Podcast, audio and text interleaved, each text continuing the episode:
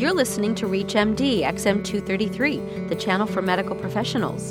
Welcome to the Clinicians Roundtable, and I'm your host today, Doctor Laura Humphrey. With me is Doctor Louis Cozolino. Doctor Cozolino is professor of psychology at Pepperdine University and also holds advanced degrees in both philosophy and theology. Doctor Cozolino is a national expert in the field of neurobiology and has published numerous books and articles on this topic. Welcome, Doctor Cozolino. Thank you. Today we're discussing the aging brain. So how does the brain age? To start off with, the dogma that I was educated with was that we kind of develop and through childhood and adolescence and adulthood, and we reach a peak at about twenty-five and thirty or thirty, and then we start petering out. And then there's this sort of long, slow decline into senility. So that was that was the general dogma that um, that I was fed in school. That's and, not true, then. Oh, it's not true. No, I mean when I you know I started looking more closely. Uh, actually, I guess I had I was going into this with a lot of hope that that wasn't true, because now that I'm fifty-four, I would be well along the course of that long slide into senility, and especially those days where you walk into a room and you can't remember why you're there, um, you start wondering whether this is the beginning of the end for you. But, you know, when I looked at brain development and what, because people are starting to look in more depth at the aging brain, and now we're starting to get some new ideas about what might be happening during the aging process. So I think part of what fed that dogma was the fact that most work in gerontology was about Alzheimer's disease. And also you add to that the cultural denial of not wanting to think about aging and all of the emphasis on youth and beauty. And it was pretty much a, a black hole of knowledge into which everyone just projected their fears and nightmares. Does the brain, in fact, change, though, as it ages in its cognitive functions and primary processes? It seems to. It's uh, again, this is this work is all speculative at this point, but one of the things that seems to go down, there are these brain systems that are involved in new learning and memory and attention. The circuitry develops through childhood and adolescence and really doesn't mature until we're in our mid-twenties or so. And these are systems that are connected to the hippocampus, part of the brain that's involved in new learning, and also the prefrontal cortex, the dorsal part on the top, and then lateral lobes on the side. These circuits are the, probably the last to evolve in humans, and they're also the latest to develop during our lifespan. And it's these circuits that seem to develop most slowly and start declining most quickly. So I think that these are the circuits that we've looked at. They're also the, those that are uh, usually involved first in Alzheimer's disease. So we see that these circuits are declining and our memory starts getting worse. So you have a hard time remembering what we had for lunch or where we parked our cars, those types of things. But that's what new learning is about. So it's those systems that seem to be representative of the typical process of aging that we all know and, and are, are afraid of. But on the other hand, you look at other regions of the brain, for example, the social brain systems related to attachment and bonding and emotional regulation, and those systems hold. They don't seem to deteriorate with time much at all, if at all, and um, actually I believe that social attachment and the emotional regulation specifically seems to increase with time. So even though we have a, we have a, a stereotype in our society of the grumpy old person, you know, mm-hmm. when you look at healthy elders that are eighty, ninety, one hundred years old, there's hardly a grump in the group. Mm-hmm. Older people who have aged successfully, who are healthy, who are not complaining about this thing hurting or that thing hurting, actually do quite well and are characterized by their sense of humor and their openness and happiness. So that's a good, a good one good contrast between the decline of the ability to quickly learn new things and, on the other hand, the ability to connect and bond with others and to regulate emotions. Do you believe, and is there research that shows whether or not living a life that is happy and fun-filled and um, closely connected to other people actually affects brain development and evolution? There's plenty of research that, I mean, like there are countless studies that find positive correlations between social support, connectivity, happiness, pleasure, uh, positive religious beliefs, those sorts of things, with sustained health and good immunological functioning. So I think that correlation has been proven over and over again. What sort of factors actually influence the brain's aging? On the biological side, we know that there are things that accumulate over time, like free radicals that uh, break down uh, neural structure. There are the plaques and tangles that we find in Alzheimer's disease that probably exist in many people that even don't have the disease to some level. Um, also, too, I think there's probably a slowing down of energy production in the body over time. And so the body has to make some choices as to where that energy is sent to. And the brain is a very uh, large consumer of energy. It's sort of like the United States vis-a-vis the world when you think about you know, petroleum consumption. And so the brain still maintains a lot of, uh, of use of the, ener- of the body's energy, but still most likely it has to do with less and less over time. So my suspicion is that the brain makes some choices about what functions ha- hold and what functions are kind of let go of. And if you've just joined us, you're listening to ReachMD, X M two thirty-three, the channel for medical professionals. I'm your host, Doctor Laura Humphrey, and we're speaking today with Doctor Louis Cozolino. Doctor Cozolino is professor of psychology at Pepperdine University and holds advanced degrees also in both philosophy and theology. Doctor Cozolino is a national expert in the field of neurobiology and has published numerous books and articles on this topic. And we're talking today about the aging brain. So how can we slow down the brain's aging processes? Well, there's the million-dollar question. Mm-hmm. There are many avenues to study, and certainly there are there are many people that are looking at um, pharmacological interventions for sustained brain health and the like.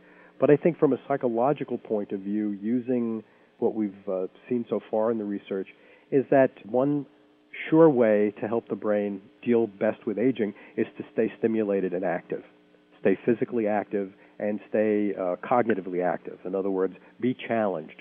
Don't assume that because you've reached a certain age, you don't have to think anymore, because thinking helps. And it is the brain isn't a muscle, but it is stimulated to grow from stimulation uh, or from any kind of environmental stimulation. And what that does is it builds more neurons and builds, you know, new brain. And so the more brain you have, the more brain you can stand to lose and still be able to process information well.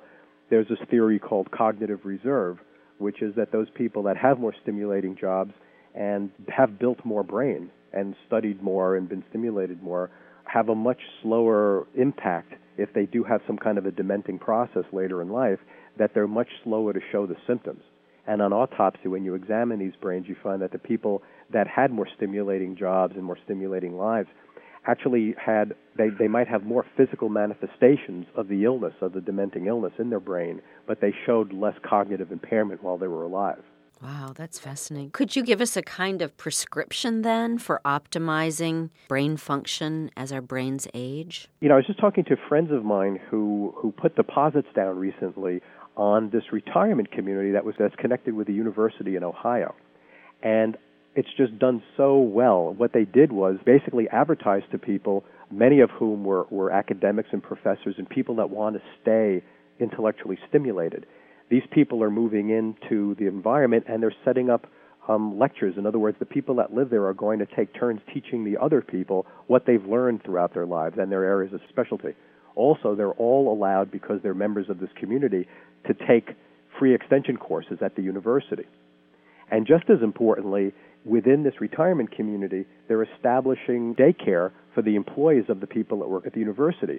So the elders then are able to take care of children every day.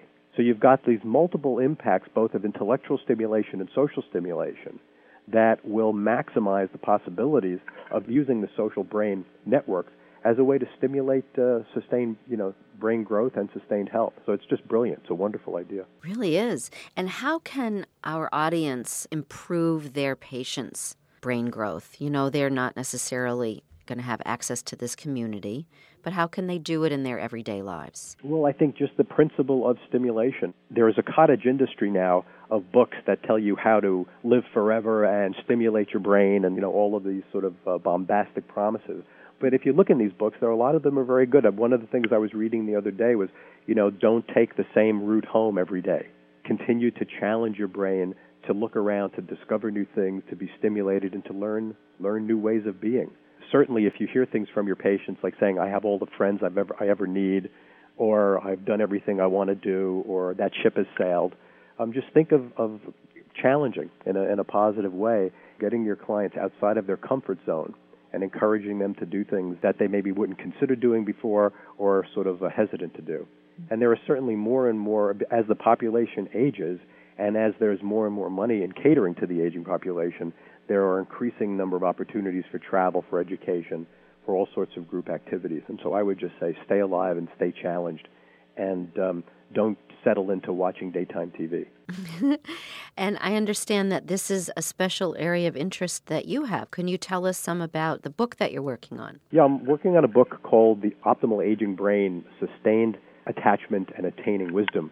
And I think that I'm looking at, an evol- from an evolutionary perspective, of the role of elders in the community and thinking in terms of how their brains change over the course of their lives to create an increased opportunity for wisdom. Now, of course, with the change in society and technology and how quick everything is going, this is really under question now because elders don't contain the uh, the wisdom anymore. It's Google now that has the information for the younger generation. And so things are shifting. But looking at the traditional role of elders, we find that over the lifetime, you know, their affect regulation often gets better. They use have more bilateral use of their brains. You know, we all do as we get older. And so there are a lot of ways in which I think an older brain is more shaped to storytelling, to including wisdom, to taking the listener into account, and nurturing through storytelling and transmission of wisdom. I think historically that's what we've been doing. And I think despite technology, children still need that, and older people still need to have value in the culture to keep them alive. They need to feel valued. And so we've got to work at this because we haven't, we're not doing a very good job um, right now. And people are becoming more and more isolated. And I think you're seeing a parallel when, when you look at old, older people in nursing homes sort of withering away. We're seeing a parallel to what we saw sixty or seventy years ago with infant death in orphanages and hospitals, where infants were dying because of lack of stimulation. They had all of the, everything, they had their food, they were well, they were clean, they were well cared for, but no one touched them. And so I think we see that same thing with elders now. So it's sort of, um, we have to have a revolution of understanding of what it means to be human and what it means to be older and what older people have still to contribute, despite Google. So it's, it's a policy of no geezer left behind. What can we do to our, um, in our nursing homes to provide a more optimal environment for these elders? Certainly more stimulation, more multi-generational involvement, and maybe even the whole idea of warehousing elderly people isolated from the rest of the community is a bad idea. We went through this with institutionalization of uh, psychiatric patients during the sixties and seventies, and perhaps we need more of a community-based model for the elderly as well. And I want to thank Doctor Louis Cozolino, who's been our guest today. We've been discussing the aging brain. And I'm Doctor Laura Humphrey. You've been listening to the Clinicians Roundtable on ReachMD, X M two thirty-three, the channel for medical professionals. For comments and questions, send your email to x m at reach m d dot com. Thank you for listening.